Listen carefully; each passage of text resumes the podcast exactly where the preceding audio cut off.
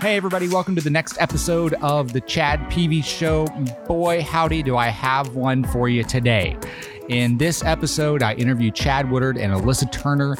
These are a couple of folks from my mastermind. So I, I, mentioned to you that we're doing a series right now of mastermind interviews. And so when I went to Sundance, I took my podcast equipment, set it up, and just started grabbing folks and said, "Hey, come, come tell my audience about your work and your story." And so Chad and Alyssa, uh, I roped them into it, and they did just that.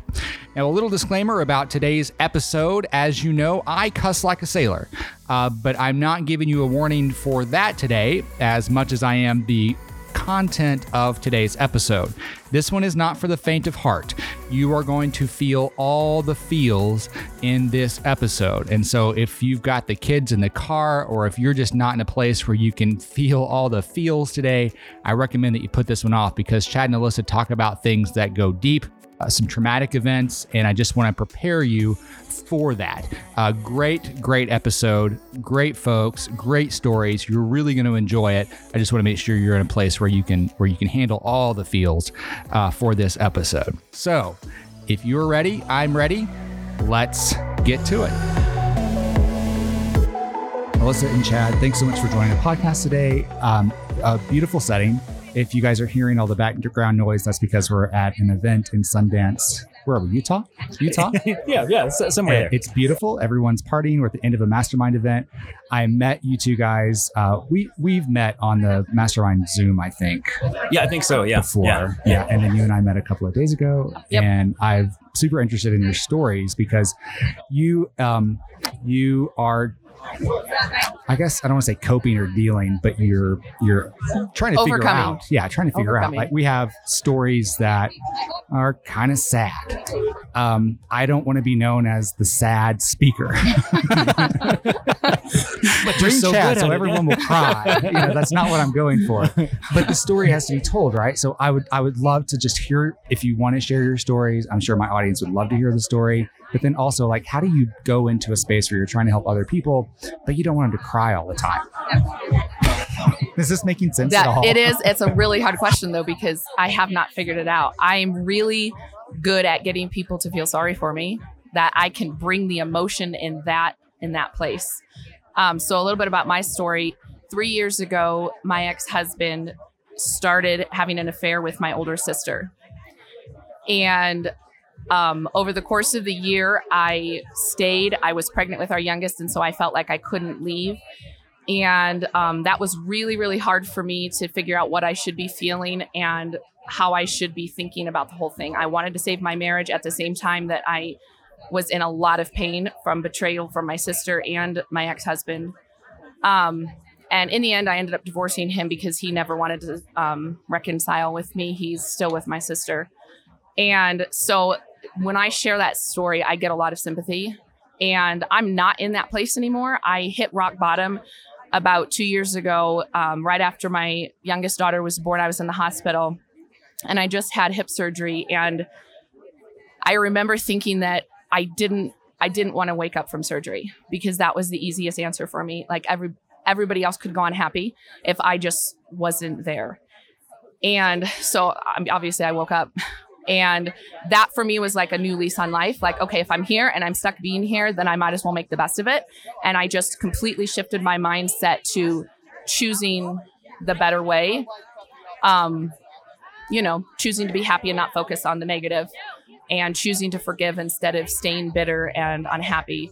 But that's a that's a daily choice that I have to make. And so to to try to help other people understand that emotion there's not really a high for me yet there. There you know i mean there are days that are good and days that that's easy for me to overcome um, to overcome that and not give into that darkness and the depression of that. But there's also days that i mean i'm extremely lonely and extremely hurt and yeah Tell me, um, well, thank you for sharing that and, and, the vulnerability it takes to, to do that. What kind of work are you doing now, and does that work revolve around that story? Yeah, it definitely does. Um, I right now I am coaching stay-at-home moms um, because I was a stay-at-home mom for ten years before the end of my marriage, and um, I I just got stuck in this cycle of just not feeling fulfilled, just living doing the daily things. And it was a really lonely just almost small world that I lived in. And I see so many moms who are stuck there. They've lost themselves in their mothering and they don't remember who they are anymore. And they just are drowning in the monotony of that. And I know that they don't have to get to the point where I got, where I just wanted my life to end. I know that they can change that now, that they can make those same choices that I do to not give into those those negative feelings. And that's what I help them help them overcome. That's amazing. And do you tell them your story? Is that part yes, of your I do share my story. Okay. Yeah. How do you do that in a way? Like what's is there a flip side of that? I mean, how do how do you inject the hope? Um I mean, that's a good question. So, the hope basically is that no matter what happens to you, you can always choose how to respond to it. And, and that's just it. I mean, that's life. I can't guarantee these women that their lives won't fall apart, but I can assure them and encourage them that no matter what happens, they can go on and be happy. They can choose the better way. They can choose to forgive. They can still choose to love. And that's exactly what I've done. And I do it for my kids mostly. I, I want to be the mom that is giving back to my kids because I don't want them to feel stuck the way that I did. Hmm. That's that's that's incredible. Thanks for sharing Yeah. that. So, Chad, hi. what is uh, just as much as you're willing to share with with everybody? What what is your story? What is your work now, and how do those relate? And how do you tell that story? Yeah, sure. So I, I mean, I met Alyssa 24 hours ago, actually, Yeah. which is I feel like we've kind of known each other for years. But um, the I, I got roped into the conversation because somebody at dinner uh, mentioned to Alyssa, "Oh, you looked really intense and kind of sad all day, and you weren't smiling." And so I, I became Really? intrigued. Yeah, I became intrigued, and she's so. I have a resting bitch face. That's Yeah, what yeah. I said. That was my answer. yeah, Yeah. exactly and and so so there there there kind of was this group discussion of how much should you smile and all of that and as i was watching alyssa talk i was like yo but there's there's this really beautiful intensity about how you present yourself and and and just how you're talking and, and we hadn't i hadn't learned that story at that time and then there was also uh, some discussion of you know some like family stuff and father things and and you know and we very quickly discovered some mutual dad issues and um, and so she started to tell me her story and so I started to share mine and and it ended up being there was there was a lot of commonality and so so I, I, I can I can certainly tell that story now or or your, Yeah, your actual question please. was what do you do Yeah, no, Yeah. yeah, sure. so um, so I, I shared my story of uh, I, I think what what opened us up to it is because like I, I recognized a pain in her without knowing her story. And, and I recognize that because I have a, similar pain in me. And so I don't even know how it started but um, but I told my story which was when I was 16 my father raped me. And that led to like a whole cascade of just awful self-destructive behaviors that that I I kind of had to adopt because I had to survive. And so I, I figured out a way to survive using numbing and, and addictions and, and, you know, some really dark stuff. And there was a point in my life where I was suicidal and I, and I, I definitely knew for sure, I, I, without any doubt that life and the world would be better without me in it, right? That classic story. Then when I was 19, I got carjacked and I got held at gunpoint. And I found out later that I should have died that day. Like part of the gang initiation for this young man was to carjack somebody, but to shoot them in the chest at close range as he drove off. And so I was, I was like just overwhelmed by the the juxtaposition of that. That I was sure I wanted to die, but when my life was almost taken from me, there was a conflict, right? And, and there was something that didn't work. So that set me on this very long journey of I do want to live, but I need to figure out why. Yeah, And and maybe how. yeah, exactly. Yeah, and it was kind of learning everything Yeah. right from the beginning because at 16, I like life unraveled. Yeah, So I told that whole story, and then I think at that point, then Alyssa chimed in and said and, and shared her story about her struggles with her father, and and I said, oh well, mine mine has a well, you know, a sad but a happy ending that my father and I totally reconciled, and and I had to forgive him, um, and that happened whenever he uh, got diagnosed with cancer, and he had stage four cancer, and so I just had to let it all go, right? Because I I sat down with him and I said, like I'm. I, I'm so tired of being mad at you and for blaming you for everything that is wrong in my life, right? And so I was like, you're going to die. We're all going to die, but now you have a name for what's going to kill you and a, a you know, a prediction of the timeline. And so we learned how to just put it all away. and and I, I had to get to that point because whenever you have that terminal diagnosis you you know there's an expiration date and so i was like well if you're gonna die then i i, I better fucking get to know you oh i hope i can say that on your podcast. You can. okay. And so so we started to forge this relationship and it was this amazing thing that he became one of my most trusted teachers because he he transformed. I, I, I- cancer was it killed him but it was the best thing that ever happened to him because he became this totally different person that was accepting and loving and and in every sense of the phrase he figured life out. But it took a death sentence for him to figure it all out and so so we shared that. And and i mean to this day i would love to be able to get on the phone and call my dad even though there was a time where like i, I couldn't imagine speaking to him. But I, I just had to let it go because it, it wasn't serving him and it surely wasn't serving me to be so angry and resentful to him. And so as i was sharing that story then then i mean alyssa and i were we were sitting at dinner in this nice restaurant and and we were crying and and we were like holding each other's hands across the table. Other people are talking about god knows what. And they were like what is going on over there? And we're like not now. Yeah, not yeah. um, so yeah, so we really just connected. But that's that's kind of the the beginning of my story of of you know dealing with my father and then uh, learning the most ultimate forgiveness that I thought I would never be capable of. Um, but but you know, and I won't speak for you, but um, but I think hearing that story of of overcoming that, and then also the family relationship, how it was uh, such a betrayal for my father and what had happened, and I think it was a combination of like father stories, but then also the family betrayal of a sister who would have done what what had been done, and and so so anyway, so we just really connected. Jesus yeah, Christ. and and that hearing his Where do we story. go? Yeah, well, see, hearing his story gave me so much hope because there is, you know, when your husband cheats on you, there is a roadmap for how to get through it. If it's like his secretary or the woman down the street, Yeah. right? That that happens all Yeah. the time. But nobody talks about when it, your sister sleeps with your husband. What do you do? Because it ripped my entire family apart. All you know, my parents and my other siblings and my grandparents were all choosing sides, and that put me in a right in the middle of that. And I didn't want that. I did. I, the tension and the you know that was killing me and hearing his story that that he actually was able to reconcile with his dad even after what his dad did to him like just it, it literally like gut punched me and it was actually i didn't i don't know that i told you this chad but afterwards when we walked home i was i i was by myself out in the parking lot and i in the dark and i sat down on this rock and i, I couldn't go inside with my brother i just i literally just like unleashed and I was sobbing because I realized that, and I'm not going to be able to do this without crying again, um, that that was the answer that I wanted because for so long I've asked myself, um, not only how do I reconcile with my sister, but do I even want to? You know, I haven't seen her in two and a half years. And, you know, what would I say to her if I saw her? And um, hearing him say that about his dad made me realize that I do want to reconcile. And I actually, after hearing what they said in there about, you know, there's something that you need to say yes to right now. Um, I just texted my sister Oh, because I knew that if I wasn't going to do it now, I'm never going to do it. Yeah. And I don't know what that looks like for us. I don't, but I've made that commitment to that first step that that's what I'm going to pursue no matter where it takes me. Wow. That's so brave. Well, I mean it. It's gonna be messy.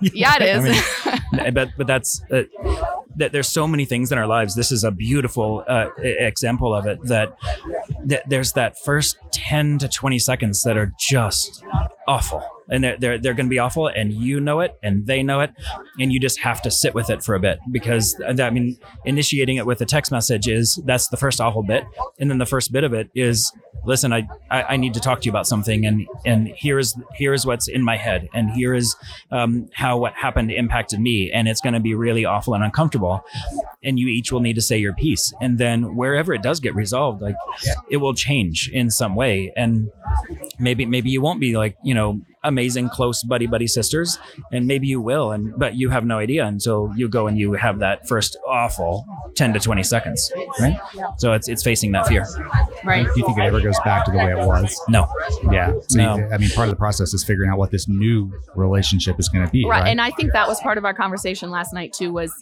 um that that reconciliation means the relationship gets better but it's never the same. It's always different. Yeah. and i think that reconciliation is different for for everyone how that relationship ends up. Because you know for my ex-husband like i had to face that and process that because we were divorced and i was like forced into grieving the loss of that relationship and dealing with that. But my sister is like i could coexist and never talk to her again and probably be okay. Yeah. so like making that decision to want to reconcile to her I have to take away all expectations of what I think that I want from that because I have no idea. I have no idea how she's going to respond or if she can even meet me in that space. Yeah. And that's really scary to be in that place like what Chad was saying super uncomfortable and to like be okay with all of those uncomfortable feelings and then not knowing the outcome. Like I don't have a guaranteed outcome. I could make a complete fool of myself and just, you know, the other part of this is that I, you know, I processed through stuff with my ex-husband a long time ago and I'm doing okay now. And so to like have to go back and dig up all this shit, there's a part of me that's just like, why am I doing this? I don't want to do this. I don't want to go back to to crying in public. you know, I don't I don't like that So why are you? because I know that I know that this is the way forward. I know that if I can't face this and I can't deal with this, it's going to haunt me forever. You cannot just ignore pain. You cannot just box up a relationship, especially this kind. Your sister. Yeah, it Yeah. does. It doesn't go away. It, it's there. It lives. And I heard somebody say this that the things that you ignore, they go down to the basement of your soul and they lift weights. And like that really spoke to me because it's true. They don't just disappear. They don't just time doesn't heal everything. Like it will manifest in some way or another. So I'm I'm choosing to face it head on because I want more and I want to get past this. And I know it's gonna suck, but I'm committed to the process of overcoming it. Good for you. It is awesome. How did you forgive? I, I think you know having that that finality of it of knowing that there was now a a, a, a clock set you know a, a timer set to the amount of time that I had the option to forgive uh, motivated uh, right it's it, it's the same thing you know it's this How long had you gone but without a relationship? uh, I mean after like in my teen years we went for years without talking and then we kind of started talking a little bit on a very peripheral level and then he uh, at the last minute backed out of my wedding. And uh, uh, because I was gay and that that wasn't okay with him. And so then that kind of re-triggered all of the old anger and hurt. Yeah. so so then we didn't talk really again for another while. Um, and then by the time he got his cancer diagnosis we were kind of back to that like i'll call you once a month and we'll we'll do the father son thing that feels obligatory.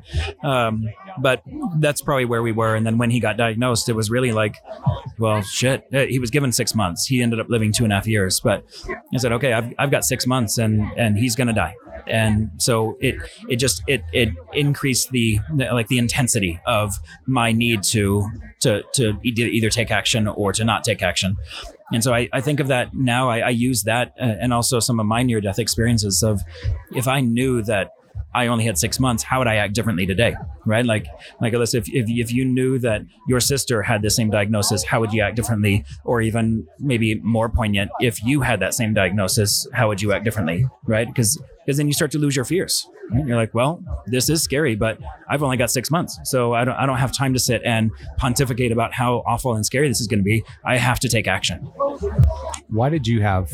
Uh, I'm I'm so curious about the forgiveness part for you because that that that's relate. I, I can relate to your story so much. What, hmm, I haven't spoken to my dad in ten years. No communication, zero. Yeah. I don't know if I have the desire. I mean, I'm sure it's it's like the the resentments, you know, down there. We're lifting weights. I get that, but I feel like I've done so much therapy to be okay with not having it. Yeah.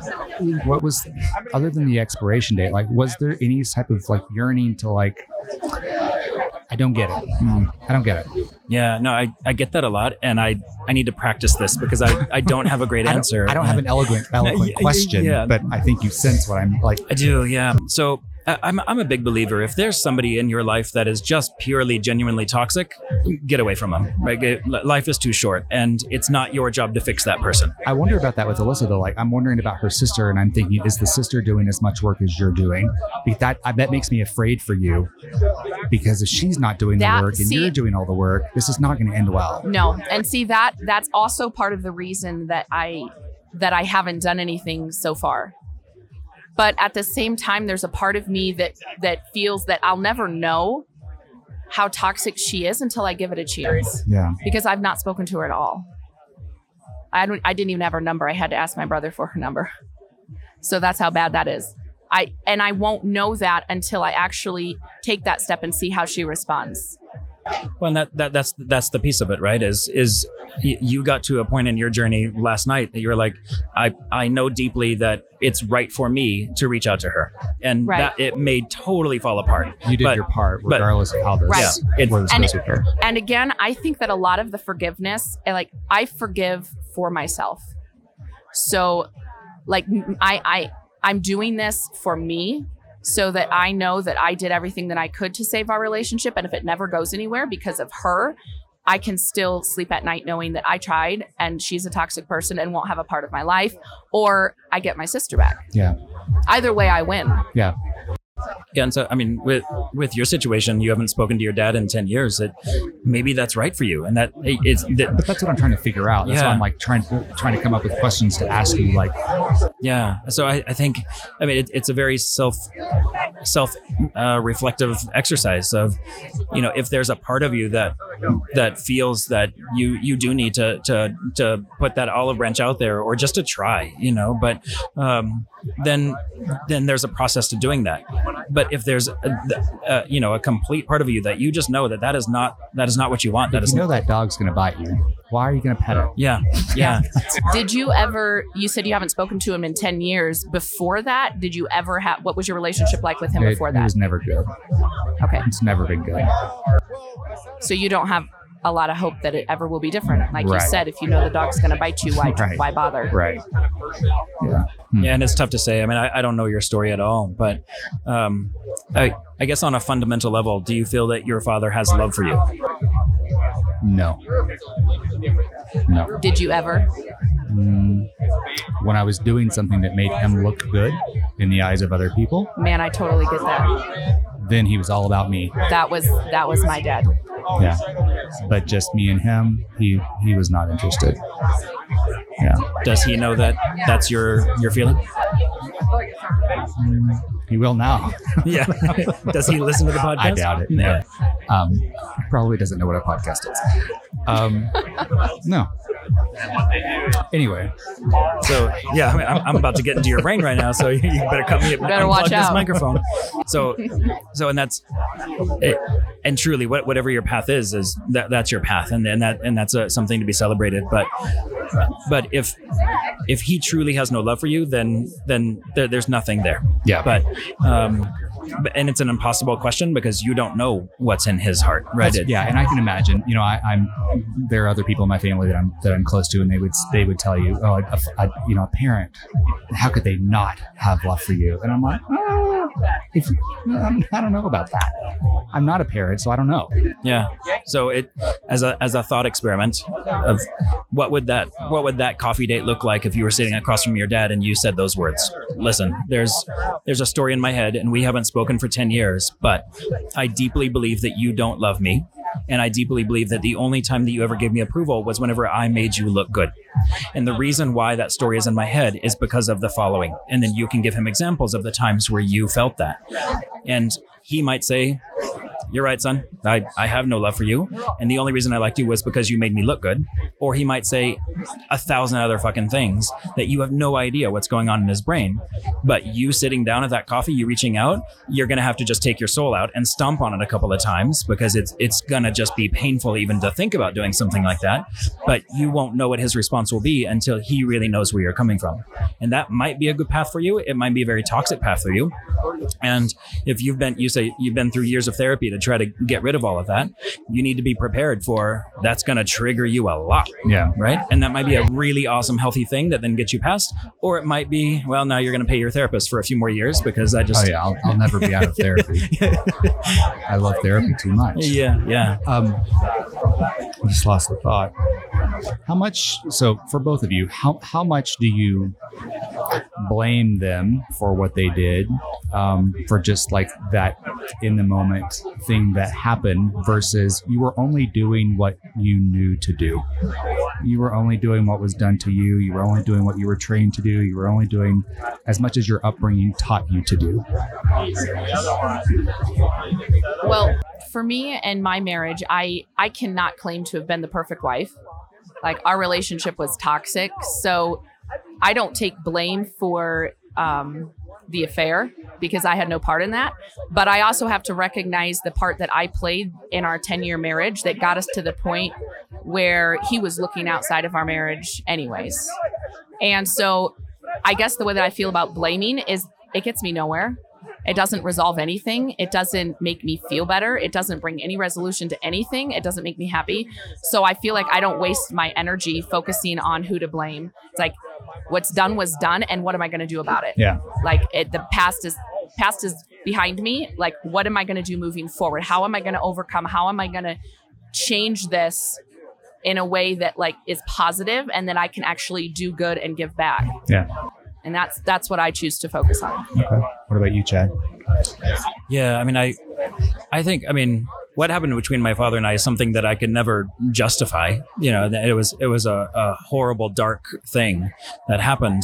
I've gotten to a place where I can understand the crisis of life he was in at that time, and that's not to make it okay, but like he was in crisis. So he also was gay, and grew up very conservative, and was taught his whole life that the right thing for men to do is to marry a woman and make babies, right? And that that is that was drilled into him from a very early age, and so he he made that choice. He did what he thought was best but it was a betrayal to his true self. And they were together for almost 18 years, and that led him to alcoholism and and just self destruction because he he was living a lie. And so it brought him down, but it brought his family down too. And so I, uh, of, of course, it's a horrible thing, but I, I can at least kind of understand because I almost went down the same path. And so I, I can understand that misery that he was in, but everybody answers for their own actions and their own mistakes, right? I've made, I made massive mistakes in my lifetime and I still have to answer for those. But I, I could sit back and say, well, the reason I did that is because that's what my dad taught me and that's what my life is. And that's just all I know. I could say that, but it's, it, that's just a lie. That's an excuse where perhaps I do have that, you know, this is nature versus nurture. Um, maybe I do have uh, things in me that are representative of my, of my father and even his dark stuff, but also his good stuff. But I can't go out and do something horrible and then just tell the world, well, that's what my dad did and that's what I was taught. So it needs to be okay. Um, but I can understand somebody who is life is just out of control and they, they they don't know what to do that they they take actions that would betray who they are deeply. Yeah. I didn't want to be the sad people, but here we are. Oh my God, we're so sad. We just said we we were making fun of sad people. We've heard about what you do, Chad. What is it? What what kind of work are you doing now? Oh yeah. So uh, by training, I'm a physical therapist, and um, uh, and then uh, I started working as a PT, and I really didn't like it, and so um, so I started a, a, a private practice. So I, I, say I'm kind of an accidental entrepreneur, uh, and now I have a practice, and there's 14 people on payroll, and they're the most amazing people I've ever met in my life. Um, and so so I do that. I also teach full time in academia. So um, the evil genius plan that I didn't know I was doing was I, I meet these students and I and I get to know them and I teach them and I learn about them for three years. They know I own a clinic, and so whenever they graduate, then they apply to work in my clinic, and all is well with the world. Uh, my favorite part of that of what I do is for the first year they go through a, a residency, and in that residency uh, they learn clinical skills and how to be great clinicians and healers. But um, that's kind of the guise to get them in. Once they're there, what I actually do is I teach them how to be amazing people, and so so we talk about their fears and like all this stuff, right? And I get into their heads and they invite me in and then I let them into my heads, which God bless them for surviving that. And, um, and so so I you know kind of intuitively I've been a, a, a performance coach for you know four years. Uh, I just didn't know that's what it was called until a few months ago. Whenever I met now my mentor Brendan. Yeah. Um, so really, what I am is a coach um, Okay. and and help people just get out of their own damn way. And if people wanted to know more about you, where would they go to find out more? Nowhere. I'm not online anywhere. Or I'm just kidding. Um, It's like this is could have, could have prepped me for that yeah, one. yeah, yeah. Your PR person really should work harder. Um, no, so uh, I'm on all the social media things. Uh, my handle is Ask Dr. Chad. Um, Okay. And so Instagram is the one that I'm on the most because of the pretty pictures. All right, awesome. Yeah. Pretty picture, perfect. Yeah. And Alyssa, if moms want to know how to work with you, Um, they can also find me on Instagram. My my handle is um, A L Y S S A um, N O E L Turner. all right, and I'll put that in the program notes for all of you that are driving down the freeway right now. you can find uh, contact information for both of these good people. Thank you both so much for taking time to do this. Thank you. Oh Yeah. God, thank you. This is a blast. All right. Yeah. Thanks so much.